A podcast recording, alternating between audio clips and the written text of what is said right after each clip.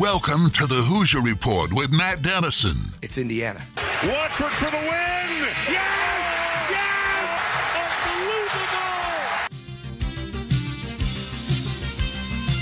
Unbelievable! Your daily home for complete coverage of the Indiana Hoosiers and sports from a Southern Indiana perspective. Welcome to Indiana basketball. Smart takes the shot, and the Hoosiers with three seconds go ahead. Indiana wins the championship. Keith Smart is the hero. When my time on earth is gone and my activities here are past, I want they bury me upside down and my critics can kiss my. Now here's your host, Matt Dennison. It's Indiana, what I feel is the pinnacle, the absolute pinnacle of all of college basketball.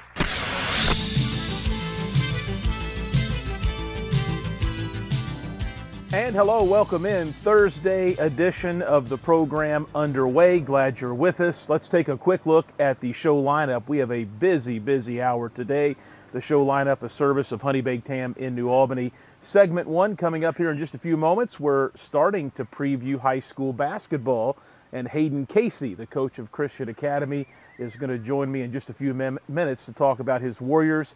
I think they are a team to watch in small school basketball this season, and we'll discuss how the summer went and what the expectations may be for this Christian Academy team. We've had on some of the 4A schools. We're going to talk with all the local coaches in advance of our preseason coverage here on the Big X, so we look forward to having Coach Casey with us in just a few moments. Later in the hour, Alex Bozich of Inside the Hall always drops by on Thursday for the latest in IU basketball. There's plenty to get to. This new Hoosier Fan Fest coming up on November 6th is going to be a point of discussion today, and there is more recruiting news to pass along as Gabe Cupps, the point guard from Centerville, Ohio, wrapped up his official visit just yesterday uh, in Bloomington. Lots of recruiting activity right now before the college basketball season gets underway. Later in the show, Chris Grenham, he's the Boston Celtics beat writer for Forbes Sports. He's going to join us to talk Romeo Langford, the Celtics, and what is Romeo's role going to be once the regular season gets here. I had a chance last night to see Romeo in person over in Orlando. He's getting all kind of opportunities in the preseason because Boston, without some of its key players due to COVID and COVID protocols, other uh, veteran players, star players taking a few games off uh, because it is preseason, really meaningless basketball as far as team records and success goes. But last night, Romeo, 27 minutes and 41 seconds. He was 5 of 13 from the field, uh, 2 of 2 from the free throw line, had three rebounds, two assists, and a total of 12 points. In the plus minus column, he was plus 9. Really, the only negative last night in a lot of run he got with some of the other young Celtics was he shot, shot a couple air balls, and he was 83% uh, from three point uh, percentage going into the game last night. And I think the first two threes he shot were both air balls. Not sure what was going on there, but he seems to be bigger and stronger and having fun. And this young group of Celtics is really getting a chance to play together here some in the preseason. But that's going to change and possibly scale back soon because obviously next week when the regular season gets here, uh, Romeo's role is going to be different. Now, some of the Boston people think he has a chance to start. Others think the Celtics might go with a bigger lineup and he may not be a starter, but get a, a chance to come in off the bench some. But Chris uh, Grenham, great guy, Forbes Sports, Boston Celtics beat writer, knows everything going on with the Celtics. He's going to join us a little bit later in the hour to talk Romeo in advance of the regular NBA season. That's the show lineup, a service of Honey Baked Ham in New Albany. Don't forget to check out their dinner package deals that are being offered. You can dine in, take them to go, and curbside service still available as well at Honey Baked Ham in New Albany. Also, the Thornton's text line is open. We love to hear from you to get your questions and comments for any of our three guests joining the program today, or really anything you want to sound off on. IU basketball, recruiting, IU Michigan State football this weekend, your high school football thoughts for Friday night, anything you want to talk about, send it in. We'll work your questions and comments into the show at 502 414 1450. That's 502 414 1450, the Thornton's text line. And don't forget, you need to download the Thornton's Refreshing Rewards app today for great offers and savings every day on fuel. So glad you're with us here on this Thursday program. Our opening segment each day is brought to you by Zaxby's. And right now joining us is Hayden Casey. He's the head coach of Christian Academy of Indiana. This will be year number two for young Coach Casey. Coach, glad to have you today and talk a little hoops. Well, I really appreciate you having me on, Matt. I always love getting a chance to talk with you. Most definitely. I tell you what, uh, th- this uh, Christian Academy team this year, when it comes to 1A basketball in the area, I think has a chance to be very solid. You're going to tell us more about your group this year, Coach, but I think it starts with a guy I really like. His name's Brady Dunn, a senior. He's the leader. He's a strong player. He can shoot it, he can drive it, and average 17 points and almost a double double. He had nine rebounds a game last season. Uh, he's primed, I think, to be one of the seniors to really watch in our area this year. Yeah, absolutely. Brady Dunn is a guy, as a coach, you would want to build your team around, and a guy you want representing your program. He, it's cliche, but it's cliche for a reason, and Brady kind of embodies it. I mean, he's a guy who does everything right that you can think of. We're we're very fortunate to have him be a part of our program and to, not have to play against him. Um, but he he's phenomenal. Like you said, averaging 17 and 9 last year, and he's someone who's uh, taking the off-season work very seriously, whether it's our summer ball, whether it's in the weight room. He somehow managed to improve on himself in the months from our season ending in March. So he's somebody uh, who I feel is very underrated in our area, and um, who, who's just an absolute stud. Yeah, he's going to have a good senior year. I don't think there's any question about that. One other thing that I think has uh, you and everyone thinking that could be a good year for Christian Academy is the summer that you have. You always take your guys out, challenge them with competition in the off season. And I don't care if it's the regular season in the winter or the June month when teams play together in camps and shootouts across the state. You guys went 10 and 0 at Indiana Wesleyan's team camp, which has a reputation of being one of the better gathering of teams in the summer. I don't care what kind of games, running clock, regular games. I don't care who the competition is. To put a 10 and 0 stretch together in one weekend to play is is a good deal, and I know that has you confident about what could be done this year. Yeah, absolutely, and that's something with summer ball in mind. You know, you mentioned this is my second year. Um, that's something going to last season we didn't get to have at all. Uh, was any summer ball like any team camp? Of course, you guys do a great job with the New Albany League. We didn't get to have that, so it was something um, we were very fortunate to take part in. And yeah, it was a great weekend for us. We got to play some great competition up there in our division and um, to come away at the end of the weekend with that tournament championship and an undefeated record was something. Um, ultimately, in the grand scheme of things, you know, that doesn't make you cut down nets or march automatically or anything close to that, but something definitely that builds momentum and shows the guys right away that we're uh, we're a team that that is going to compete. Hayden Casey of Christian Academy, my guest. He's the boys basketball coach there, and uh, a fun time here this month as we begin to slowly preview the upcoming hoops season. If you listen to this program on a daily basis, you know we never struggle having a problem talking high school basketball, really hoops at any level, no matter what time of year it is. Coach, uh, let's talk about some other returning players. I know Caleb Roy is a junior. He's a big guy for you as well, very athletic, and someone that you think's role will greatly increase this season as you guys try to put together a good campaign. Yeah, uh, C. Roy, as we call him, uh, he, he's a guy you never have to worry about if he's playing hard or not which which is an expectation for us. But man, he just goes above and beyond with everything he does while he's out there on the court, and he's somebody who, you know, going into last season, um, a lot of guys having to learn quick. You know, of course, the previous year losing all five starters, so C. Roy was one of those young guys last year who had to play a ton, and he deserved to and learned a lot. So going to this season, we absolutely have high expectations for him. He's a stretch guy for us. His post work, got very skilled last season. He's somebody who very coachable and respectful. He's another guy we're very fortunate to have, and uh, we're going to expect a lot out of this season. Talking Christian Academy basketball with Hayden Casey. Nate Doss is back. He's a sophomore. Started as a freshman on your sectional runner-up team a year ago. So a guy that has some experience under his belt.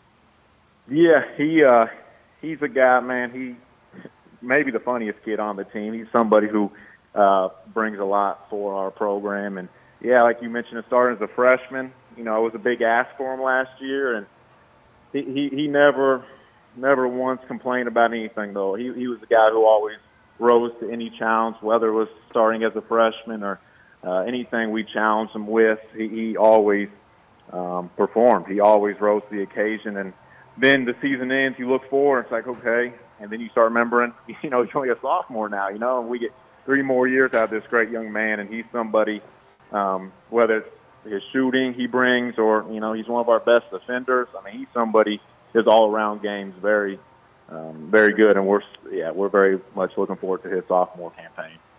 Coach Casey, one of the things I always enjoy in the preseason is finding out about some of the future stars, perhaps in our area. And I know you've got a handful of underclassmen, including a couple freshmen, that you think could come in and make impacts right away on the varsity level. Oh yeah, we. Uh, I'd be lying if I said we weren't very excited about uh, three freshmen we have who I fully intend to have contribute on the varsity level right away. They they did during the summer and did very well. We have uh, Joshua Renfro as one of the freshmen. He is uh, just a phenomenal player. He is very skilled with the ball in his hands and the moves he can make. He is one of the better shooters I've already seen um, in my years of coaching here at Christian Academy. And he also got a chance to go up uh, in Noblesville and be invited to the Prep Hoops Top 250 Freshman showcase and perform very well then. Uh, Tay Hickman's another one of the freshmen. He also got to go up to Prep Hoops and that 250 uh, freshman showcase and did very well. He's got a great motor, great tenacity. I mean, just a great competitiveness to that young man. And then we also have David Cook, who uh, is the younger brother of our JV coach, Stephen Cook, who was an 1,000 point scorer for us here and a two time sectional champion. And um, he's already about six two, six three, and we'll hope he keeps growing. But he's uh, he's somebody who who's already put in the work and shown why he should contribute at the varsity level as well. Hayden Casey, the coach at Christian Academy, my guest talking a little Warrior basketball today. You know, one of the things when I talk with you and other coaches in that sectional, that 1A sectional 61 locally, is how good that sectional is. And I know so much of our coverage at tournament time goes to the big dogs, the 4A schools, but that is such a, a classic sectional, always played out at Borden. And as you look through the teams, of course, your group should be good this year, but also Borden should be really good. Lanesville, New Washington, Rock Creek, South Central, always just a great collection of local teams in that sectional.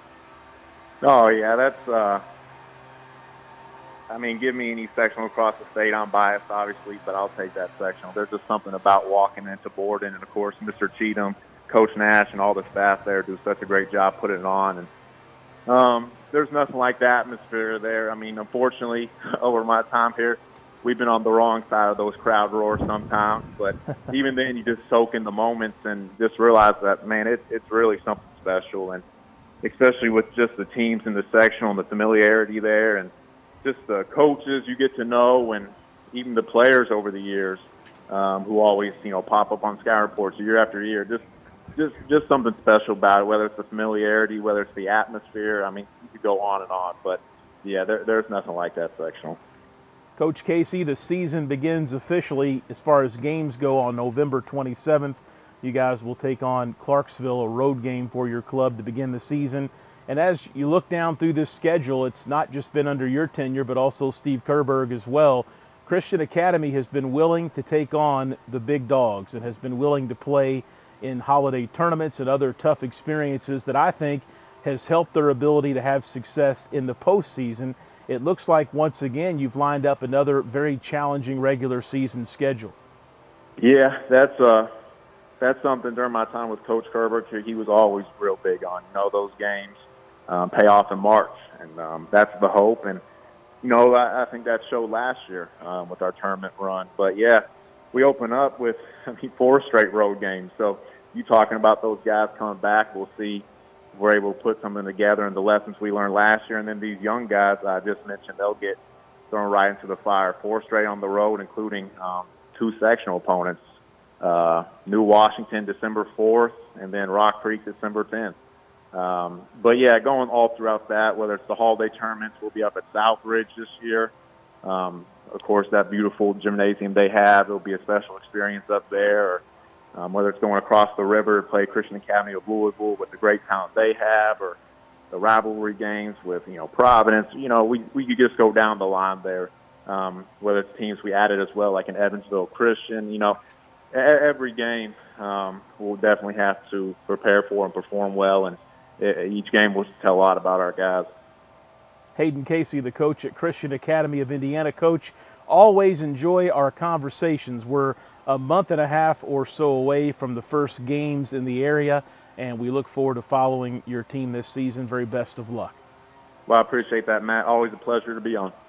Absolutely. Hayden Casey, one of the good young coaches in the area, and Christian Academy will be a good small school basketball club this season. Uh, we'll see how they do, but a chance, uh, I think, to have a very good year locally uh, at the 1A level. All right, we'll head to our first commercial break. When we come back, Alex Bozich of Inside the Hall, our guest, will talk IU basketball preseason event coming up November 6th at Assembly Hall. Also, lots of recruiting to chat about as well, and the season from a college perspective, it's even closer than things on the high school level. It begins November 9th, I think I saw, is when the first college basketball games are scheduled. Send in your questions or comments at 502 414 1450. That's the Thornton's text line, 502 414 1450. Alex Bozich next, and then we have Romeo Langford talk after Alex with Chris Grenham of Forbes Sports. This is the Hoosier Report with Matt Dennison.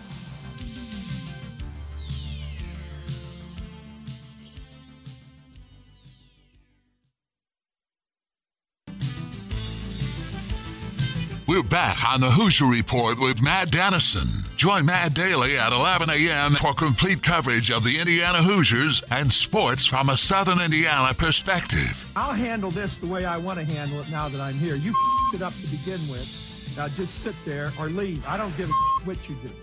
Now, back to the game. Here's Matt Dennison. All right, we're back here on this Thursday program. The Thornton's text line is 502 414 1450. And right now, Alex Bozich of Inside the Hall is with me to talk IU basketball and more. Alex, a event an event set for November 6th. We've had a lot of discussion about it this week, an opportunity for fans to see players in some skill competitions and possibly even a scrimmage or open gym, it sounds like and really a different approach here by Indiana. A third party is technically organizing the event, which is, allows uh, the event to be a NIL opportunity really for players to make some money off of ticket sales that uh, go along with this event. I know we've talked some about this, but I'm curious your thoughts on this outside of the box thinking to create an NIL opportunity for current Hoosier basketball players. Yeah, I'm not really surprised that something like this has come up. I'm curious to kind of see what kind of turnout they get for it and what uh, kind of uh, pricing goes into what's going to be included. It sounds like there's going to be uh, obviously different from Hoosier Hysteria, which is free to get into. Uh, they're going to be charging to get in. Uh, I'd also be curious on the scrimmage part of it if the coaches uh, are going to be involved at all. Uh, it seems like they wouldn't be involved, and uh, obviously with it just a couple days before uh, playing, uh, you know, an actual game that counts, I'd be uh, curious just kind of what the instructions would be in, in terms of uh, a scrimmage and making sure nobody uh, gets hurt, uh, especially a couple days before the season starts. But sounds like it'll be a good opportunity for fans who want to get autographs and maybe have a chance to get some pictures of players. Uh, doesn't sound like with NIL that's going to be something that's going to be uh, free or easy to do anymore. Uh, it used to be at you know Hysteria or at uh, the uh, Halloween event that they used to have where you could uh, get autographs and things like that. Players are going to be taking advantage of the NIL, and good good for them. Uh, we'll see what kind of uh, turnout they get. It'll be, uh, I think, largely dependent on what kind of pricing they charge and, and things like that. Uh, obviously, uh, you know, the, the, the more affordable it is, I think that the better chance they have to get a lot of people uh, in the door for that. So I'll be curious. I'll be watching from afar, see how it how it works out, and uh, hopefully it's a good success for for the players and, and it gives them an opportunity uh, to earn some money. Alex, I think you bring up a great point. Uh, I think IU fans, when I hear from them, when I talk with them, are excited about players having the opportunity to, to get paid, to make money off sponsorships and other deals. But uh, those easy and college athletes across the board. It's pretty easy if you catch them after a game to get an autograph. Uh, kids love doing it. It's just a common thing you see uh, at Assembly Hall after every game. That may become more of a challenge. I'm sure there'll still be some signing that goes on, but players are going to know that that uh, is a money-making opportunity for them, and that'll be interesting to see if uh, autographs are as easy to come by in Assembly Hall as what they have been in recent years. Yeah, I, I think it's a pretty small number of players that play for IU where you'd be willing to probably pay for an autograph. I mean, obviously comes to mind recently Romeo. Uh, you think about how much money he could have made if he would have charged for autographs, but uh, that's not something he did. And um, you know, but I look at Indiana's roster right now, and and you know, this is not a criticism of any of the players that they have, but uh, you know, there's probably only a handful, uh, maybe two or three that have a chance to go on and play in the NBA. Uh, you know, in terms of what how you value an autograph, I, I guess that's uh, kind of up to the fans to decide. But um, yeah, yeah, I, I don't know what the market is uh, for something like that. Obviously, uh, the signature of a Trayce Jackson Davis would be uh, more valuable uh, than, than somebody like say Logan Duncombe. So I don't know how this event's going to work. Is it going to be uh, where you just pay to get in and you can get anyone's autograph, or you got to pay specific, you know, prices for specific guys? I'll be all really interested to see how that all works out. But it's a little bit different than professional uh, ranks where everyone's kind of made it to the NBA and there's a kind of a value assigned to all those guys based on their stature in the league. With a college player, you're paying for, you know, if, if you're a collector, you're somebody that's looking at it as something as an investment that could grow in value, there's only a certain number of guys, uh, not just in Indiana, in the Big Ten, where their autographs is going to go on to actually be worth, be worth something. So I think for players, it could be a little bit of an eye-opening experience uh, that maybe their their value for something like an autograph isn't what they think. Now, promoting products and things like that, social media posts, all that kind of stuff, I think they could have uh, some value. But for an autograph specifically, uh, as somebody who follows that industry pretty closely, I just think it's a pretty small number of players in college basketball period that would have much value uh, in terms of paying for autographs. Now there may be some fans that are willing to do it just to support the player and depending on the price, but I, I just can't foresee a scenario where you have guys charging hundreds of dollars for an autograph, uh, a college player. I just, I just don't think the market's there to support that. Alex Bozich inside the hall. Alex, getting into some recruiting stuff. Texter writes in, please ask Alex his opinion on the Noah Clowney recruitment and does Indiana have a chance to land him? I think the obvious answer is yes. Uh, but your thoughts on the breakdown of Clowney with just one visit left? He'll be at Alabama coming up a week or so before he announces his decision on October 31. Yeah, from an Alabama perspective, I don't know that I feel that great saying, uh, knowing that a kid just set his decision date before he even visited my school, uh, that makes that seem like that trip's a little bit more of a formality. Now, saying that, I have no idea what his interest is in Alabama. When I talked to him after the Indiana visit, and this is just kind of my uh, my read on the situation, uh, just from talking to him, it sounded to me like Indiana and Virginia Tech were the two schools that he was most serious about. Um, I don't know if anything's changed with regards to that, but uh, I think the farther you get away from a visit, you know, fans have a tendency to think, well, he didn't commit right after his visit, or he didn't, you know, he, he's going ahead and seeing the process through. Maybe that doesn't mean that means he doesn't really want to come to Indiana. Uh, with Clowney specifically, I know Indiana was his first official visit, but he told me after that visit that he was going to take all of his four visits. He wasn't going to uh, change that plan in any way, so we kind of knew going in that just because he didn't commit to Indiana after that visit didn't really mean a whole lot. So I think Indiana's got as good a shot as anybody. Um, the, you know, the, the, the one thing I would maybe wonder about is just kind of does he want to leave the South? Does he want to go uh, away from home? Uh, he told me previously when we talked that didn't matter much, but ultimately uh, all these different things do matter when it comes down to making a decision. So that's the one thing that kind of gives me a little bit of hesitation. But I think Indiana's right there in the mix, and they're going to keep recruiting him up until Halloween. Interesting timing uh, for announcing a decision. Be real interested to see what how he's going to make the announcement. If it's just going to probably be something on social media. It seems like Tipton Edits has really kind of uh, cornered the market uh, for recruit announcements. Uh, hats off to that to that guy Joe Tipton. He's done a really good job building all these relationships with players, and I'll be real interested to see kind of uh, if, if Noah Clowney announces on his Twitter account or uh, does something with, with Joe Tipton or, or maybe one of the other recruiting services. But uh, it, it's been fascinating to kind of see how all this has changed uh, over the last couple of years. Some guys like you know Evan Daniels and Brian Snow and other guys kind of leaving the industry. I think it's opened up a little bit of a window, and, and uh, Tipton Edits has really kind of uh, nudged his way in there and done a really good job. I think with a lot of recruiting stuff. So he's an interesting follow. Yeah, I agree. Alex Bozich inside the hall. The next recruiting topic I had for you today is Thad Matta. We don't hear or see from him a lot uh, so far uh, here in the preseason in his role as associate uh, uh athletic director for basketball at IU. But I noticed Gabe Cupps, the Centerville, Ohio guard that recently completed his official visit, uh, a junior year official visit, uh, made a comment to the Columbus Republic that uh, he has a relationship with him. It was great to see him, and what a good resource he is for the IU program.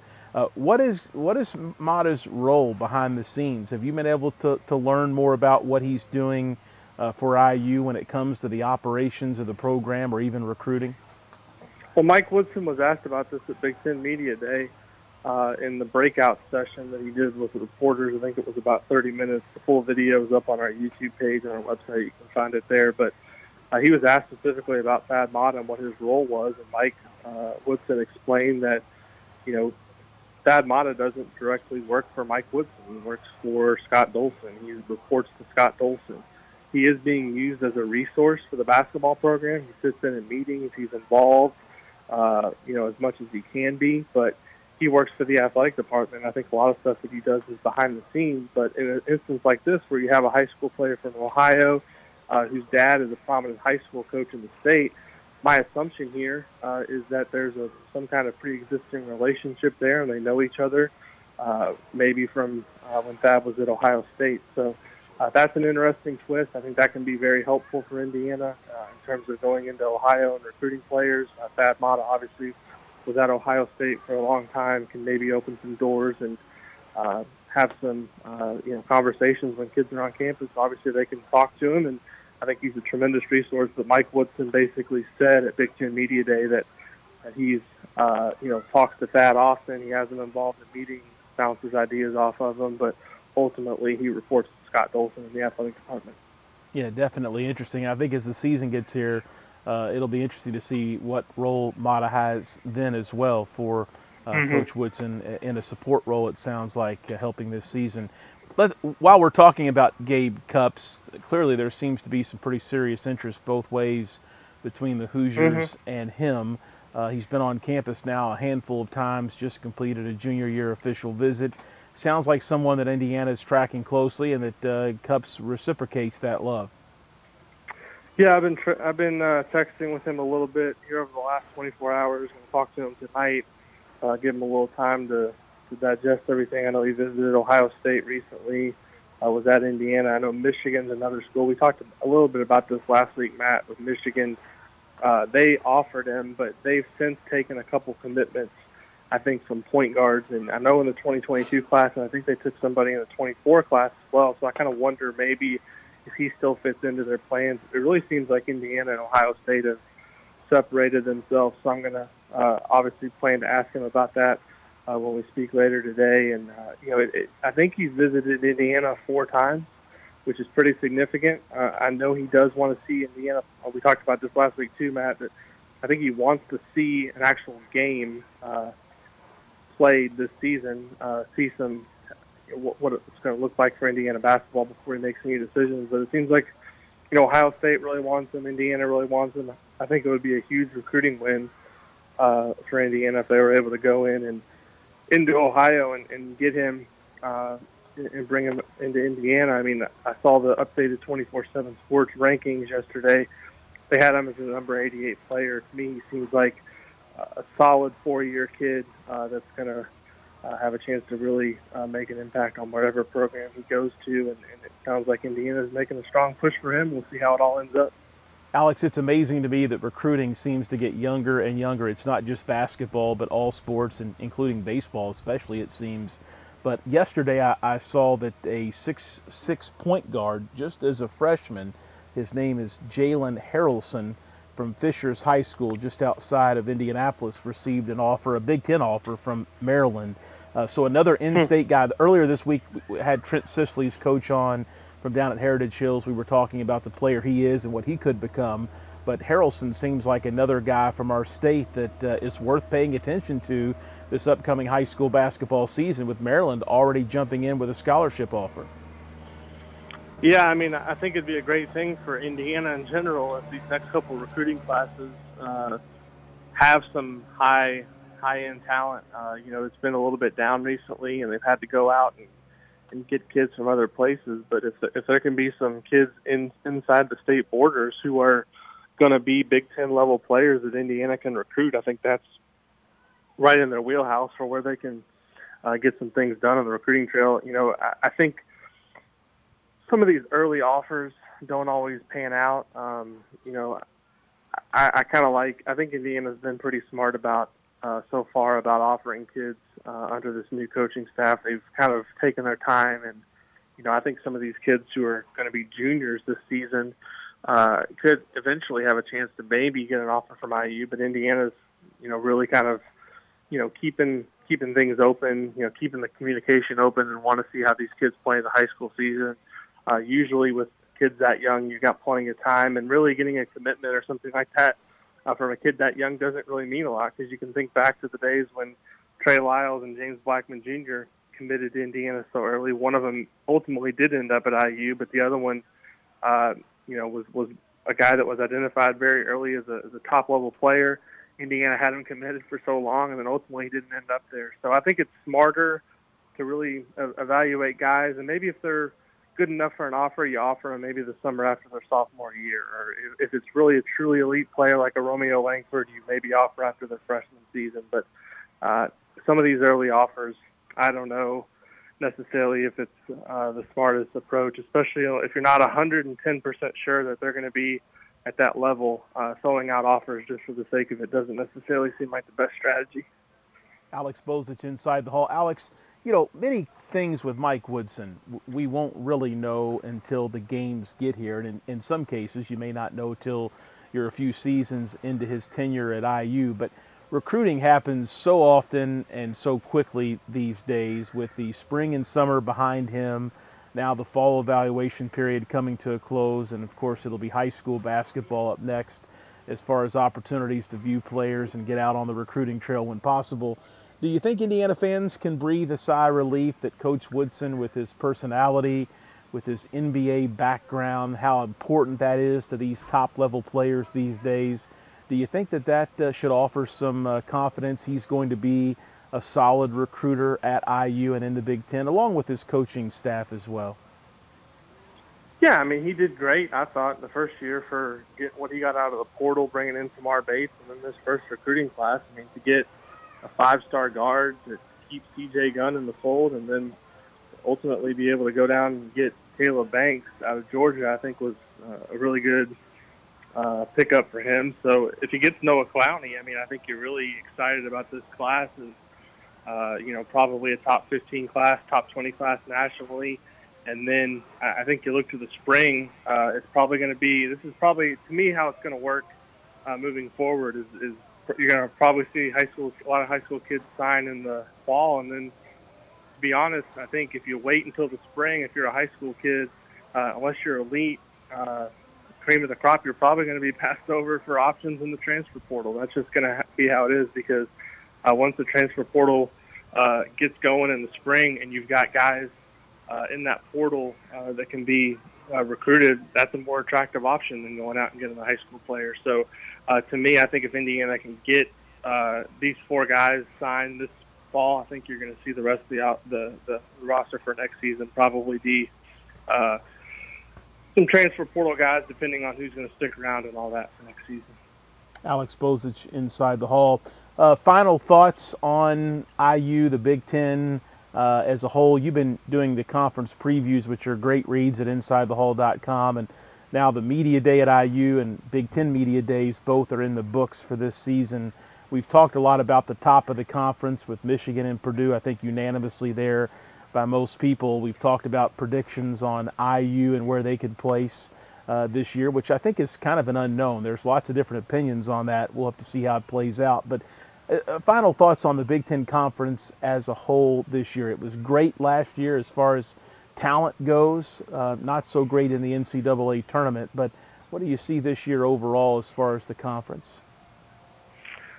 I think it'll be a little bit down from where it was last year, but uh, the last couple of years it's been so good uh, that just being a little bit down uh, still uh, is going to be really, really good from a national perspective. I think it's got a chance probably to be top to bottom the best conference, although at the bottom uh, this year, I think Minnesota's really going to have uh, some hard times. Penn State's another team, Northwestern. You know, these are some teams I just don't know how good they're going to be at the bottom. So uh, there's probably going to be an opportunity to pick up some maybe easier than usual wins from some of these bottom feeding teams. But uh, at the top, I think Michigan and Purdue. I like Michigan uh, slightly better than Purdue. Uh, and then you have that kind of next group of teams that Indiana's hoping to be in. Uh, I don't know that they're there yet, but uh, Ohio State, Illinois, Michigan State, Maryland. Uh, we'll see kind of where Rutgers uh, falls into the mix. But I have John Gasaway of ESPN, who covers the Big Ten as well as anybody, uh, has co- has followed it as long as anybody. He's an Illinois grad. Had him on my podcast this week, and uh, he asked me, kind of turned it around on me, and asked me where I thought Indiana would finish in the Big Ten. I told him I had him picked eighth, but I could see him, you know, sixth or seventh, and he thought that would be comfortably in the NCAA tournament. So uh, that kind of tells you how uh, the, the league is being viewed uh, from a national perspective right now. I think if Indiana can be in that middle uh, of the pack, they're going to have a good chance to make the tournament. And I think, you know, most teams, I was, with the exception of a couple that I named earlier, I think uh, they're going to be capable of, of beating anybody on a given night. There's not going to be uh, a whole lot of opportunities to go on the road and get easy wins like usual. And, uh, I think Indiana's ultimately their season is going to come down to whether they can protect their home court and steal some wins on the road. Uh, that's the thing that really Archie Miller didn't do well enough was win home games. And now with the crowds back in the building, Indiana should be able to build a nice advantage uh, this season at Assembly Hall. And if they can take advantage of that, I think their non-conference schedule, uh, they should be able to rack up uh, enough wins there. And then if they can go 500 or better in the Big Ten, they'll have a good chance to make the tournament. Alex Bozich inside the hall. He's with us Thursdays on the program as we discuss IU basketball. Alex, once again, thanks for another great chat, and uh, we'll do it again next week. All right, Matt. Have a good rest of your day. Thanks. Alex Bozich of Inside the Hall with us here on this Thursday edition of the program. Quick commercial break coming up when we return. Chris Grenham of Forbes Sports joins the program. He's the Boston Celtics beat writer for Forbes, and he'll join us to talk about Romeo Langford, the Celtics, and his role for the upcoming season. Stay with us. This is the Hoosier Report with Matt Dennison.